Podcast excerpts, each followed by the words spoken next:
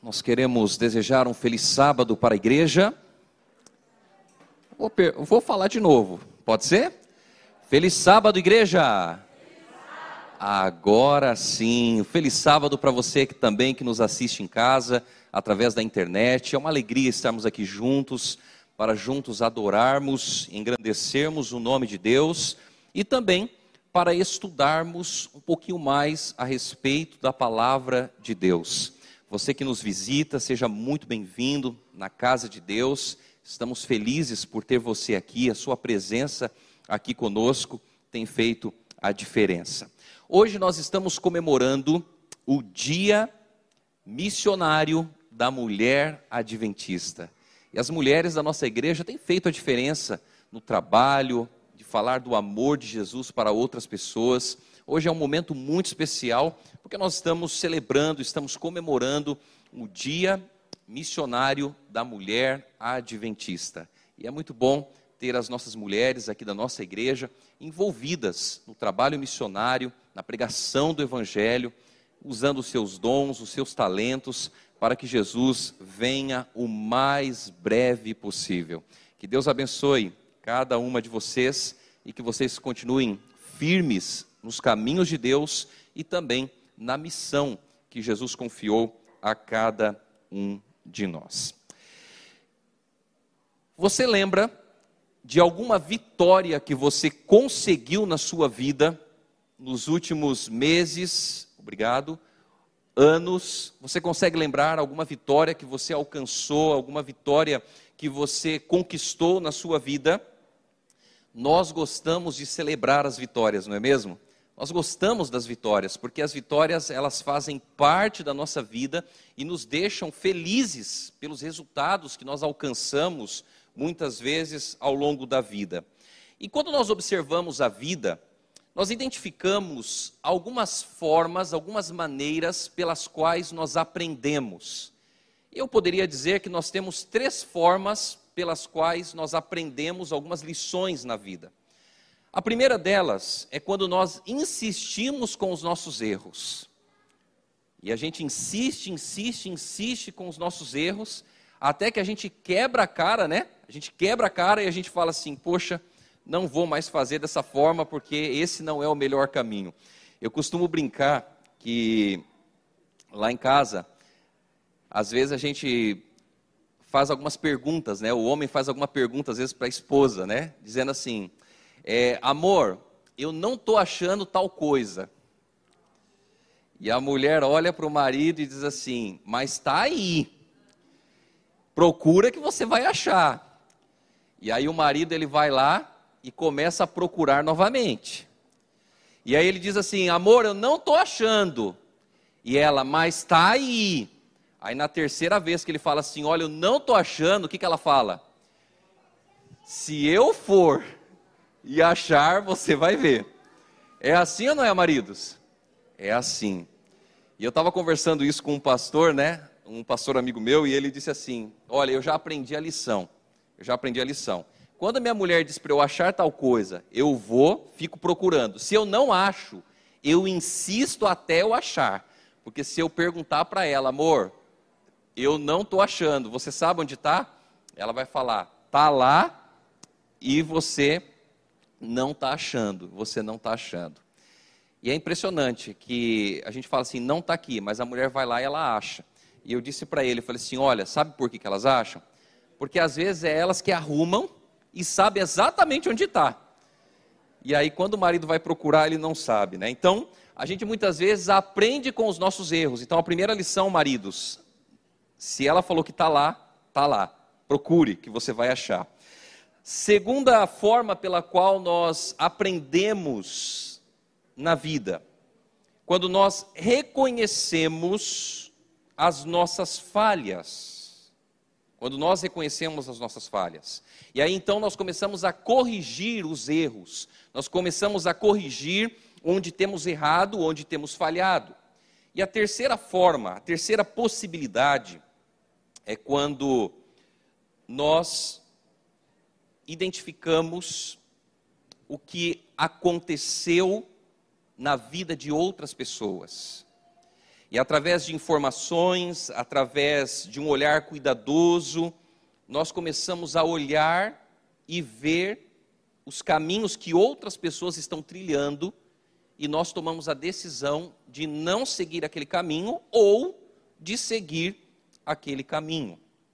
E nós precisamos estar cientes, querida igreja, que nós não temos respostas para tudo na vida e que existem questões que somente com o tempo nós vamos entender os porquês. Somente com o passar do tempo nós vamos entender as situações e vamos ter um cenário mais amplo, um cenário talvez mais completo. E isso aconteceu também com algumas profecias bíblicas que foram compreendidas após a sua ocorrência. Então os profetas, eles profetizaram, eles falaram, mas muitas das profecias não aconteceram naquele exato momento em que eles profetizaram, e sim depois de um determinado tempo. É importante nós também lembrarmos que existem respostas claras e precisas para outras perguntas da vida.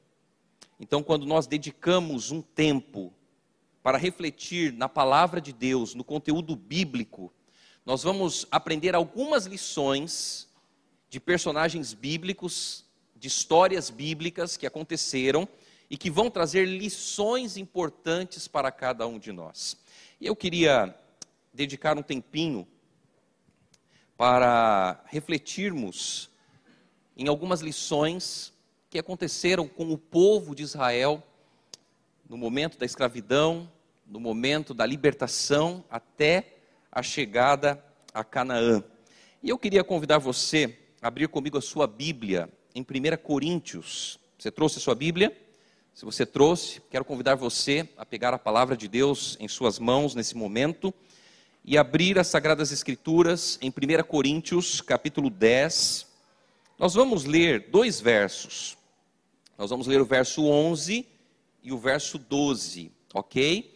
Mas depois, na sua casa, você pode ler aí o verso 1 até o verso 13, para você entender um pouquinho mais alguns detalhes do que Paulo ele traz para nós através da palavra de Deus. Em 1 Coríntios capítulo 10, verso 11 e o verso 12.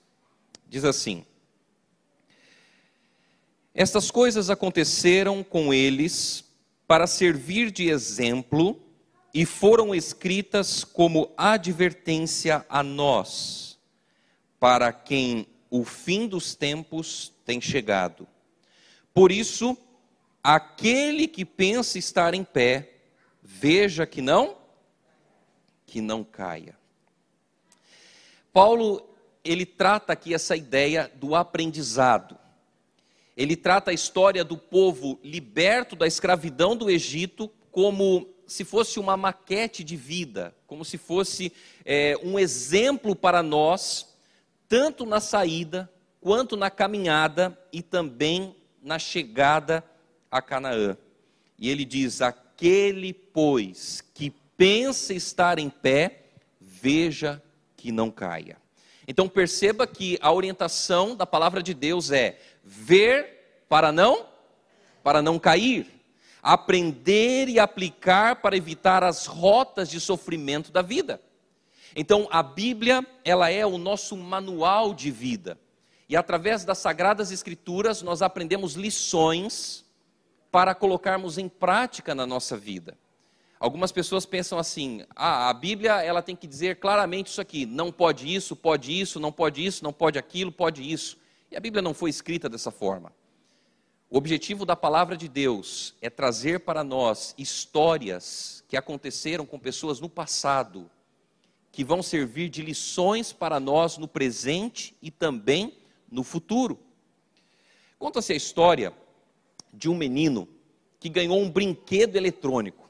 Esse brinquedo, ele era movido a energia elétrica. Ele havia completado 10 anos de idade e aquele brinquedo era o sonho daquele menino. Ele queria demais aquele brinquedo. Então, quando ele completou 10 anos, o pai e a mãe foi lá e comprou esse brinquedo e entregou para o menino.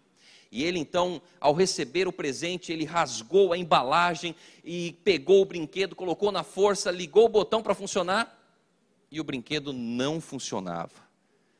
O menino, já decepcionado, olhou para o pai, olhou para a mãe e falou assim: Pai, mãe, esse brinquedo não funciona. E o pai se perguntou: Mas eu comprei ele novinho na loja, não é possível, a gente vai ter que devolver esse brinquedo para a loja. E eles então pegaram o brinquedo, começaram a arrumar para devolver para a loja, mas a mãe olhou para a família e disse assim: Vamos pegar o manual e vamos dar uma lida no manual?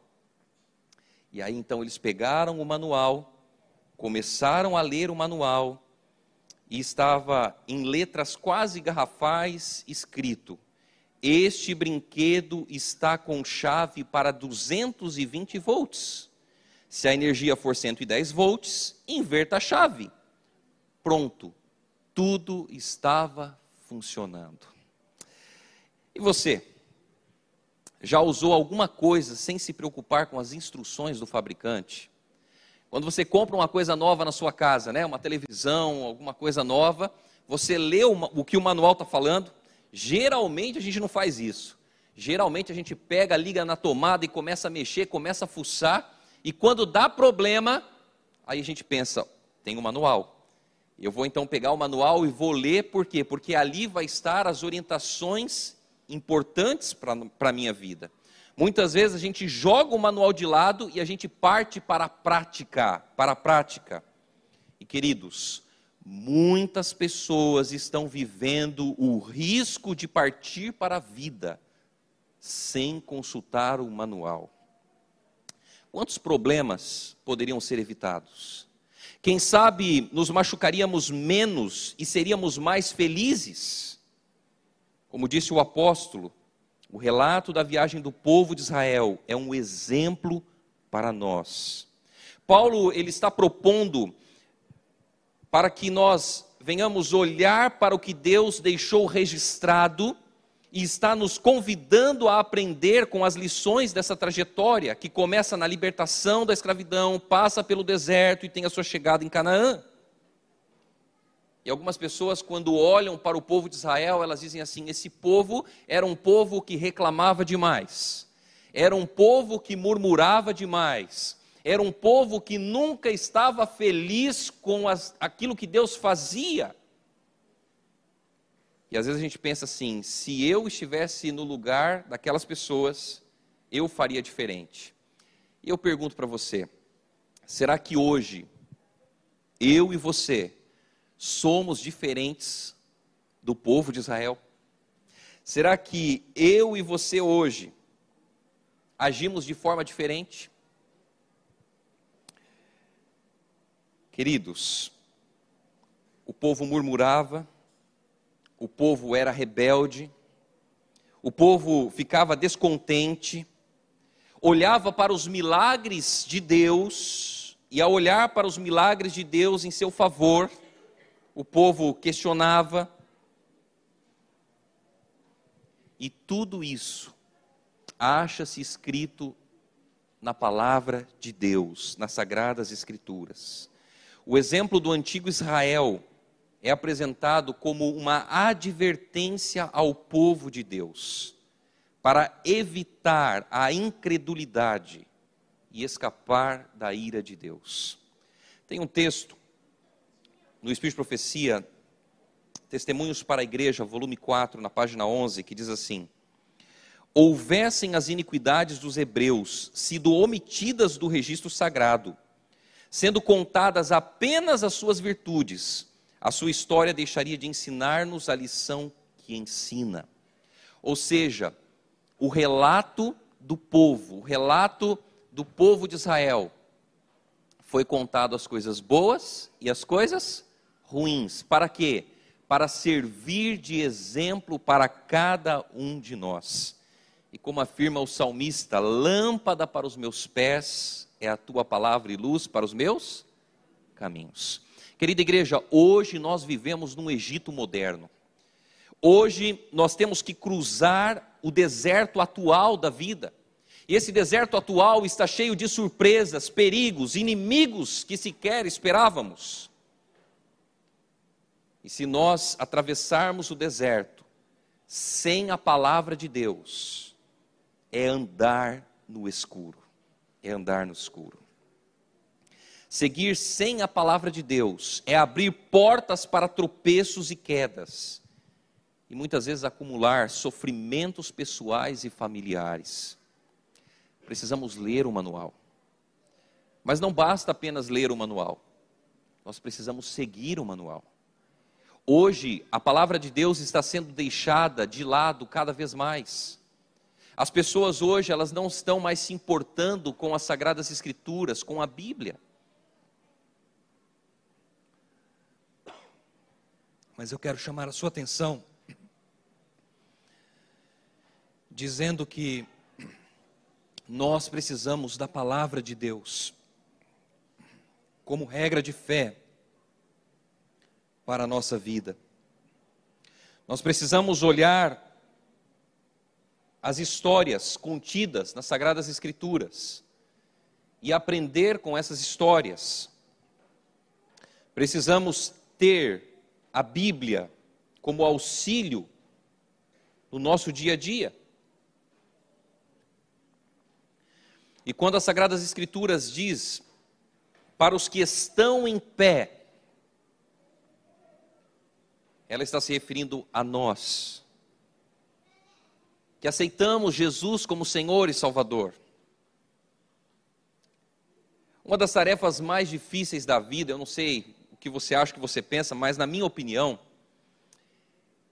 é pegar as nossas crianças, os nossos filhos que estão ali bem, com saúde, e levar para tomar vacina.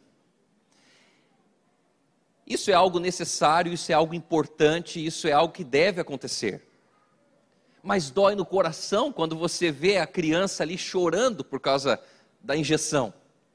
E alguns dias atrás, eu caí no erro de falar para o Pedro, um, mei, ou, um, mês, um mês antes, não, um dia antes, que ele iria tomar vacina.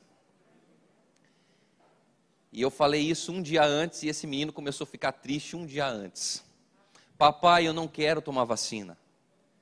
E eu dizia para ele, mas filho, é importante, é para a sua saúde, é para que você fique bem. E ele dizia, mas não, papai, eu não quero, eu não quero, eu não quero. E aí nós chegamos até o local da vacina e ele disse algo que machucou ainda mais o meu coração. Porque ele olhou para mim e falou assim, com os olhos lacrimejando: Papai, você não me ama, papai. E eu olhei para ele e disse: É exatamente porque eu te amo que você está aqui. É porque eu não quero que você sofra. É porque eu não quero que você fique doente.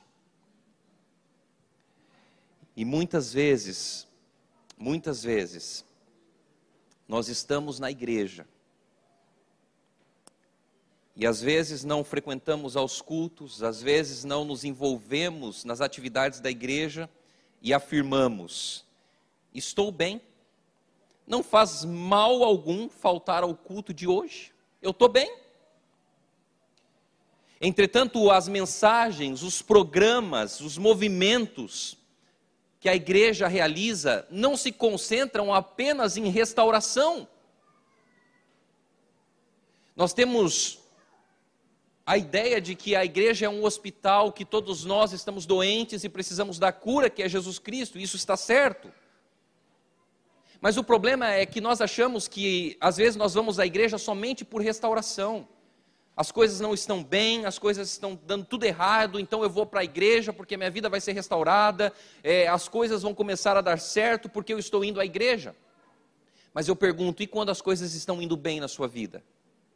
Alguns pensam que quando as coisas estão bem, eles não precisam de Deus, eles não precisam da igreja, eles não precisam da comunhão entre irmãos e irmãs em Cristo Jesus. O fato é, queridos irmãos, que nós não lemos a palavra de Deus só para corrigir rotas, mas também para nos mantermos no caminho. Falar para os que estão em pé é lembrar que as mensagens elas não são apenas para levantar os caídos, mas também para que os crentes permaneçam firmes em sua fé. Você já deve ter ouvido algumas pessoas dizendo assim: "Olha, as pessoas estão fracas na fé". Já ouviu? Eu já ouvi várias pessoas dizendo: olha, as pessoas estão fracas na fé. As pessoas não estão indo mais à igreja. As pessoas não querem mais saber das coisas de Deus. E a pergunta é: por quê? Por que, que as pessoas estão fracas na fé? O porquê que as pessoas estão se desanimando, se desmotivando? Será pelo fato da igreja não estar tendo boas programações, bons sermões, bons louvores? Essa é a pergunta que muitas pessoas fazem, mas deixa eu dizer algo importante para você. O objetivo da igreja, o objetivo da igreja não é salvar ninguém, mas é mostrar o caminho. E quando nós estamos na igreja, nós estamos aqui para fortalecer também a nossa fé em Jesus. Nós estamos aqui não apenas para ter restauração, mas estamos aqui para nos mantermos firmes em Deus. E eu costumo dizer que muitas vezes as pessoas elas se afastam de Deus não é porque ela simplesmente acordou e disse assim: Eu não quero mais saber de Deus. Mas é porque ela vai tomando decisões pequenas, pouco a pouco na sua vida, que vai se afastando de Deus, que vai tirando ela cada vez mais dos caminhos de Deus. Você quer ver só um exemplo? Algumas pessoas falam assim: quarta-feira, para que, que eu vou à igreja quarta-feira? Cheguei cansado do trabalho, está corrida a minha vida, cheio de coisa para resolver, para que, que eu vou à igreja quarta-feira? Quarta-feira é o culto de oração, é as quartas-feiras de poder, onde nós oramos, clamamos a Deus e buscamos o poder de Deus. Mas muitas pessoas chegam e dizem assim: para que, que eu vou à igreja? Estou cansado.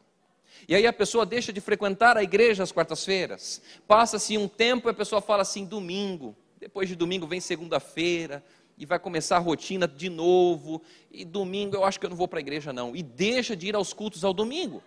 Consequentemente, deixa de fazer os cultos dentro de casa, deixa de buscar a Deus, deixa de se consagrar a Deus. E chega um momento que a pessoa se torna adventista no sétimo dia e não adventista do sétimo dia. Ou seja, ela busca Deus somente quando ela tem interesse. Quando ela não tem interesse, ela deixa Deus de lado. E aí nós nos perguntamos: como fazer para fortalecer a fé das pessoas? Como fazer para que as pessoas permaneçam firmes na igreja?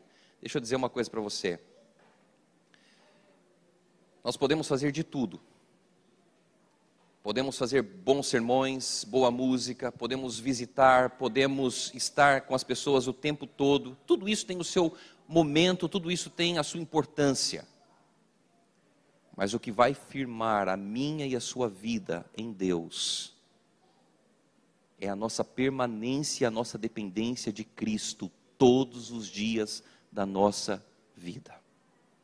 O povo de Israel havia presenciado os milagres que Deus fizera na vida do povo. Eles haviam sido escravizados durante um período de 400 anos. Eles estavam longe da terra deles, estavam longe do Deus que adoravam. Estavam ali acostumados com as práticas do Egito. E durante 400 anos o povo sofreu a escravidão. Deus agora suscita um líder, Moisés, para que Moisés, juntamente com Arão, conduza o povo. E o povo agora sai do Egito. E no primeiro desafio, na primeira adversidade, o que, que o povo faz? O povo reclama. O povo murmura. Olha para Moisés e Arão e diz assim: Olha, por que, que vocês nos tiraram do Egito? Por que, que vocês nos trouxeram aqui? Nós vamos morrer, porque nós não temos para onde fugir, nós não temos para onde ir. E aí você conhece muito bem a história: Deus vai lá e abre o mar vermelho, e o povo passa, e Deus destrói o exército de Faraó. O povo havia o que? Visto com os próprios olhos o poder e a manifestação de Deus. Mas olha que mais interessante: o povo caminhava e os calçados não não acabavam, não se desgastavam. As roupas, elas praticamente cresciam juntamente com o povo. Ou seja, Deus estava cuidando. A questão do maná, Deus também provendo o alimento necessário para o povo, mas toda vez que Deus manifestava o seu poder, os seus milagres, o que, que o povo fazia? O povo se rebelava contra Deus, o povo murmurava. Mas o mais interessante é que quando Moisés ele sobe ao monte para receber ali as instruções de Deus, a Bíblia diz que Moisés ele se demorou no monte. E o povo começou a perguntar: mas cadê Moisés? Onde Moisés está? E eles começaram a murmurar e chegaram até Arão e disseram: Arão, Moisés deve ter morrido. E nós precisamos agora de um Deus que atenda às nossas necessidades. E eles pressionaram ali Arão e Arão cedeu à pressão, eles recolheram tudo que era ouro e eles fizeram o quê? Um bezerro de ouro. Eles começaram a adorar o bezerro de ouro em vez de adorar o Deus criador dos céus, da terra e de tudo que neles há. E a pergunta é: por quê? Eles estavam fracos na fé? Eles não estavam vivenciando o que Deus fazia na vida deles? A questão que nós precisamos entender é que muitas vezes nós pensamos estar em pé e achamos que somos fortes o, sufici o suficiente em relação à vida espiritual. Nós achamos que pelo fato de estarmos na igreja, achamos que pelo fato de sermos membros da igreja, a nossa vida espiritual está perfeita. E esse é o maior engano que nós podemos cometer, queridos irmãos. Porque nós precisamos de Cristo todos os dias na nossa vida. Nós precisamos de Jesus todos os momentos da nossa vida. Nós precisamos da Bíblia nos guiando, nos conduzindo, nos mostrando o caminho todos os momentos. Tem um texto no livro Parábolas de Jesus, na página 154, 155, que diz assim: os que aceitam a Cristo e dizem em sua primeira confiança: Estou salvo, estão em perigo de depositar confiança em si mesmos, perdem de vista sua fraqueza e necessidade constante do poder divino. Estão desapercebidos para as ciladas de Satanás, e quando tentados, muitos como Pedro caem nas profundezas do pecado. Somos advertidos Aquele, pois, que pensa estar em pé, veja que não caia. Nossa única segurança está na constante desconfiança de nós mesmos e na confiança em Cristo. Olha que tremenda essa citação. A nossa segurança, vou repetir, a nossa segurança está na constante desconfiança de nós mesmos e na confiança em Cristo Jesus. Nós precisamos depender de Cristo. Nós precisamos depositar a nossa confiança, a nossa esperança, a nossa fé em Jesus. É somente em Cristo que nós vamos permanecer firmes, é somente através de Jesus que nós vamos conseguir vencer. A Bíblia diz que sem Ele nada podemos fazer. Afirma também a palavra de Deus que nós precisamos permanecer, ou seja, manter ativa a nossa comunhão com o Salvador. E hoje, infelizmente, a realidade do mundo em que nós vivemos, cada vez mais o ser humano está se distanciando de Deus. O discurso é um discurso bonito. Qual é o discurso? Deus me ama, Deus me aceita, Deus se preocupa comigo, Deus me aceita do jeito que eu sou, da maneira como eu sou. Mas muitos não querem permanecer ao lado de Jesus, não querem se entregar verdadeiramente a Ele, aceitar a última oportunidade, a última chance, talvez de se colocar nas mãos de Deus. Nada, queridos irmãos, deve nos separar do doador da vida. Ele precisa ocupar o primeiro lugar na nossa vida. Porque se Jesus não for o primeiro, como diz a letra do hino, então já não é mais nada. Se Jesus não estiver em primeiro lugar na nossa vida, no nosso dia a dia, no nosso cotidiano, nada mais vai adiantar, nada mais vai fazer sentido. E nós vamos cada vez mais se desanimar, se desmotivar e muitas vezes reclamar, murmurar e questionar com Deus. Eu pergunto para você: você tem colocado Jesus como base da tua vida? Você tem colocado Jesus como primeiro no teu coração? Você tem buscado a Deus diariamente e se entregado a Ele todos os dias? Conta-se a história de um garoto no jardim da infância. Todos os dias o sinal da escola tocava e as crianças elas saíam em direção ao portão de saída. E todos os dias os pais daquele garoto iam buscá-lo e levá-lo para casa. Mas naquele dia especial, aquele garoto, ao ouvir o sino, ele correu para o portão e os pais das demais crianças começaram a buscar as crianças e todos foram indo embora quando somente ele ficou no portão juntamente com o monitor da escola. O monitor da escola olhou para ele e falou: Parece que os seus pais não vão vir hoje, não é mesmo? E ele falou: É verdade, eles não vieram até agora, acho que aconteceu alguma coisa.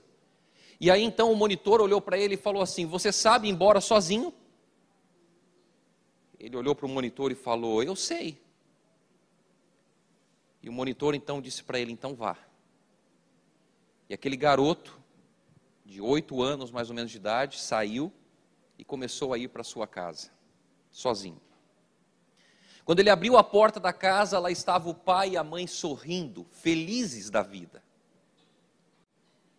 E aquele garoto não entendeu muito bem. E perguntou: Pai, mãe, vocês não foram me buscar? E o pai olhou para ele e disse assim: Filho, nós estamos felizes com a sua conquista. Porque enquanto você estava caminhando, o papai e a mamãe estavam escondidos, acompanhando o seu percurso para que nada de mal acontecesse com você. E nós estamos felizes porque você conseguiu chegar até a casa. Queridos, como é bom saber que os responsáveis por nós estão no controle. Eu costumo dizer o seguinte: quando nós somos crianças, entramos na adolescência, o que nós mais desejamos é completar 18 anos de idade. E eu, quando era adolescente, eu pensava a mesma coisa, 18 anos de idade. Só que lá em casa eu tinha um problema. Sabe qual era o problema? Que não bastava completar 18 anos de idade. Porque a minha mãe dizia assim: enquanto você estiver aqui em casa, quem manda aqui sou eu. E eu pensava, eu tenho que completar 18 anos e ainda tenho que morar em outro lugar, né? Para poder ser dono do meu próprio nariz. E eu queria muito chegar aos 18 anos de idade. E aí cheguei aos 18 anos de idade. Não mudou nada, porque estava na casa da minha mãe.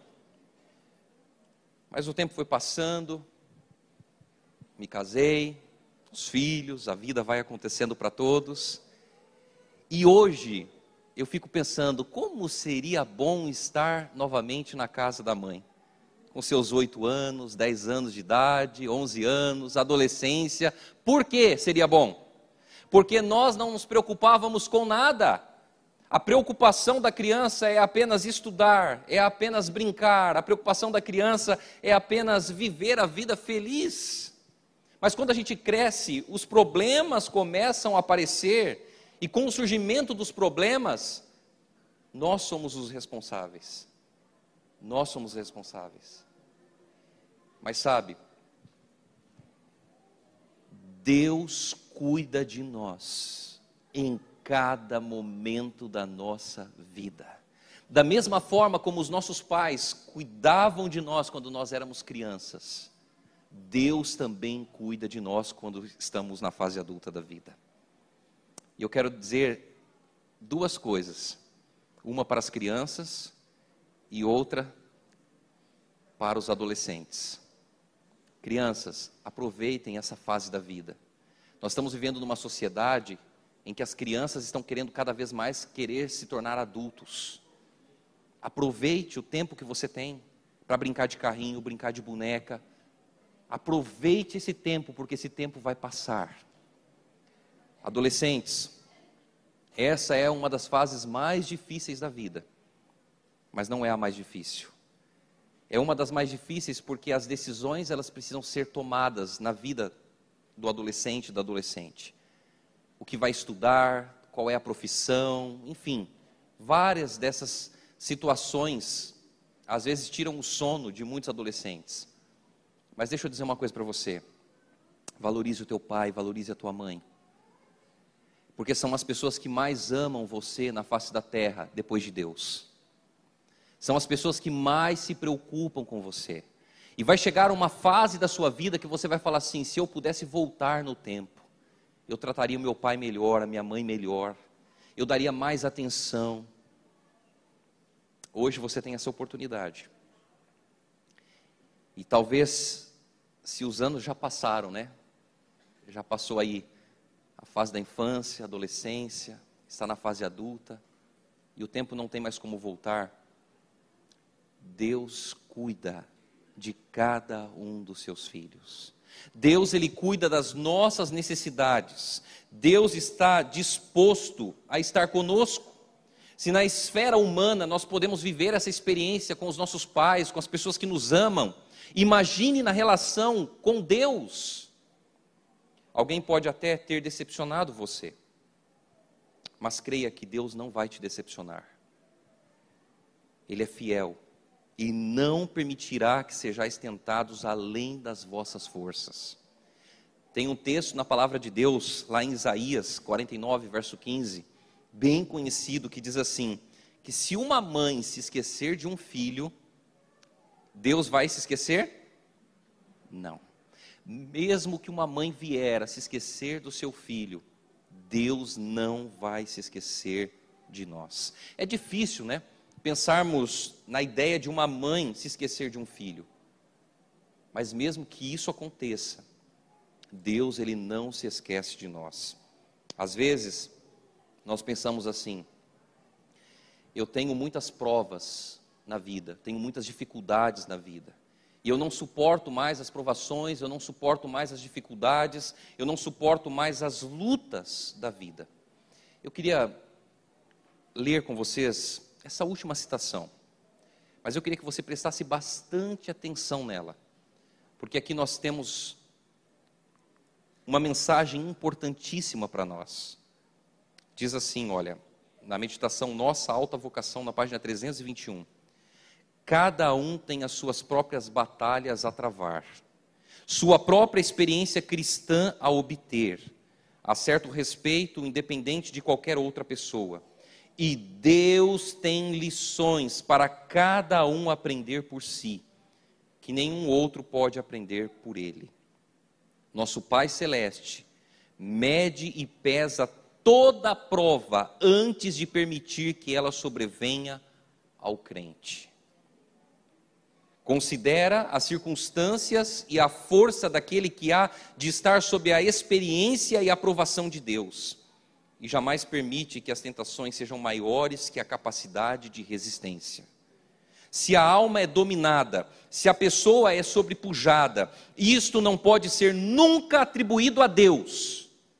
Mas o tentado não estava vigilante e em oração, e não se apoderou pela fé das providências que Deus abundantemente acumulara para ele. Cristo jamais faltou a um crente em sua hora de combate. O crente precisa reivindicar a promessa e enfrentar o inimigo em nome do Senhor. Queridos, que citação tremenda! Deus está no controle de todas as coisas e quer cuidar de nós. Ele deseja acompanhar os nossos passos, nos conduzindo em nossa caminhada cristã. E talvez até agora algumas tentações pareçam impossíveis de serem vencidas. Mas isso pode mudar. Hoje é o dia de nos apoderarmos das providências divinas. Devemos entregar o controle absoluto nas mãos de Deus e perceber como teremos mais paz, discernimento e assertividade nas nossas escolhas. Alguém já fez o caminho. Como o povo de Israel, como, como o povo de Israel, nós também fomos libertos da escravidão e chamados para um encontro com Deus. Qual é o nosso objetivo? Nós almejamos chegar à terra da promessa, almejamos a terra prometida.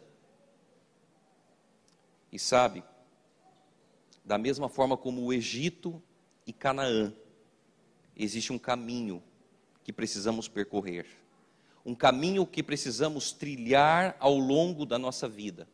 E a história, ela se repete, mas ela não precisa ser a mesma história em todos os detalhes.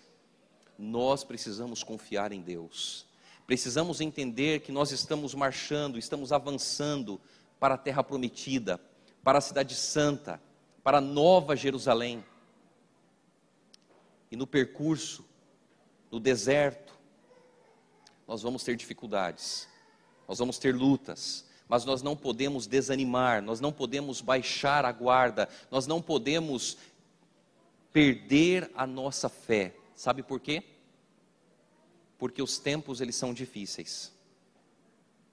E serão difíceis cada vez mais até a volta de Jesus. Mas da mesma forma como Deus guiou o povo de Israel, ele também deseja guiar o seu povo nos últimos dias da história deste mundo. O que, que nós precisamos?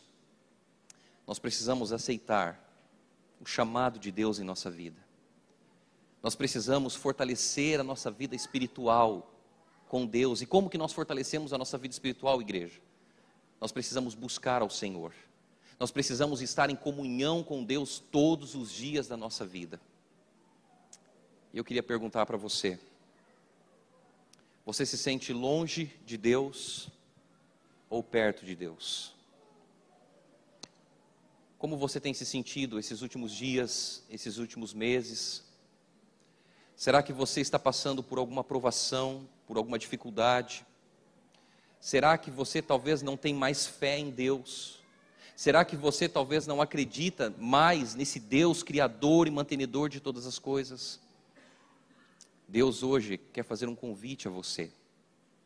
Um convite para você abrir a porta do teu coração para você permitir que Ele entre, para que Ele faça morada na tua vida, para que você sinta a alegria, a felicidade de estar em Cristo Jesus. Mas para que isso aconteça, você precisa permitir. Hoje, Deus quer fazer um chamado a você, porque Ele conhece a minha vida, Ele conhece a sua vida, Ele conhece as nossas lutas, Ele conhece as nossas dificuldades. E como disse o texto que acabei de ler, as tentações elas não são maiores do que nós podemos suportar. As provações, elas não têm como finalidade nos derrubar, mas pelo contrário, elas têm como finalidade trazer lições para a nossa vida. E quais são essas lições? Que nós precisamos de Deus em todos os momentos da nossa vida. Eu queria chamar aqui a Camila. A Camila, ela vai louvar o nome de Deus. Deus hoje tem um chamado para você, um chamado para nós, um chamado para cada um de nós. E nós precisamos abrir a porta do nosso coração, permitir que Deus entre, faça morada e esteja conosco todos os dias da nossa vida. Enquanto a Camila estiver cantando, nós precisamos tomar uma decisão. Eu conheço a minha vida. Sei quais são as minhas lutas, sei quais são as minhas dificuldades. Mas hoje, Deus convida você a refletir nas suas lutas, nas suas dificuldades, abrir o teu coração a Jesus e dizer para Deus: Senhor, eu aceito o último convite, Eu aceito a última oportunidade, porque nós não sabemos se vamos ter mais oportunidades daqui para frente.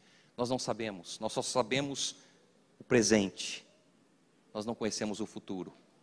Se você sentir no coração o desejo de dizer para Deus, Senhor, eu quero segurar firmemente nas tuas mãos, quero depender mais do Senhor, quero aceitar o teu chamado na minha vida. Enquanto a Camila estiver cantando, se levante diante da presença de Deus e diga em oração para Deus que você aceita esse chamado de Deus em sua vida.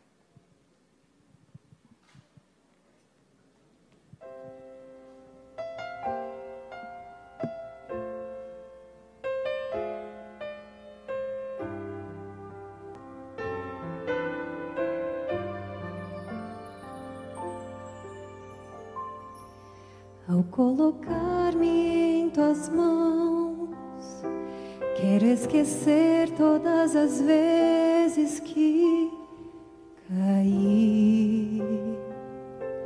Não quero reviver batalhas duras que perdi. Quando de ti me afastei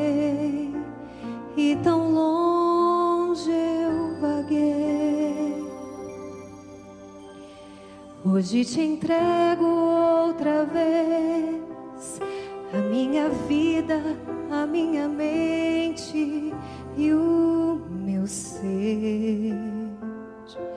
Por tanto tempo só minha vontade eu quis fazer, mas agora pronto estou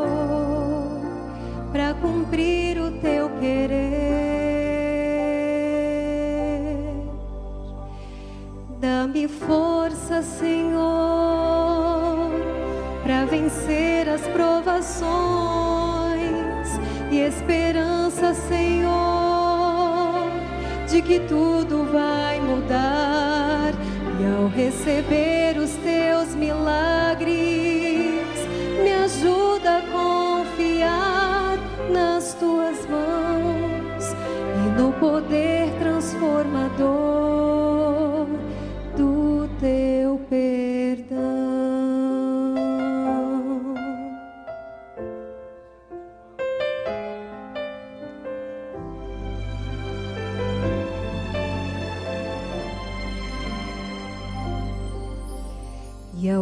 entregar-te o meu ser, eu só te peço, nunca mais me deixe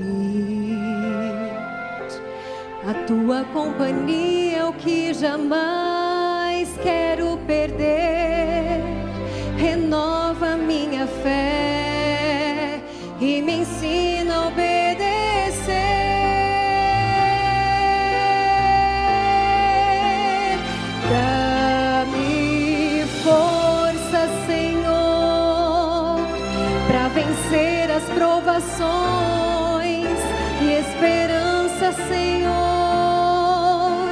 que tudo vai mudar.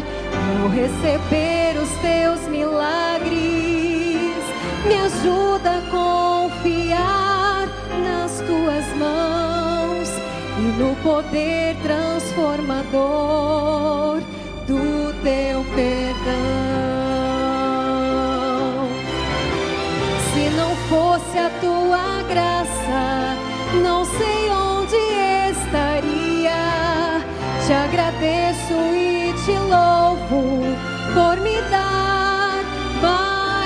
uma chance.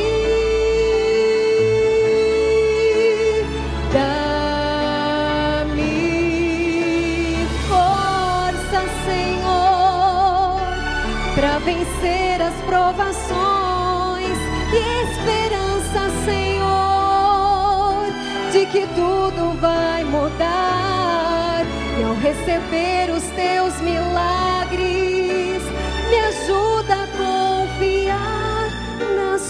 mãos no poder transformador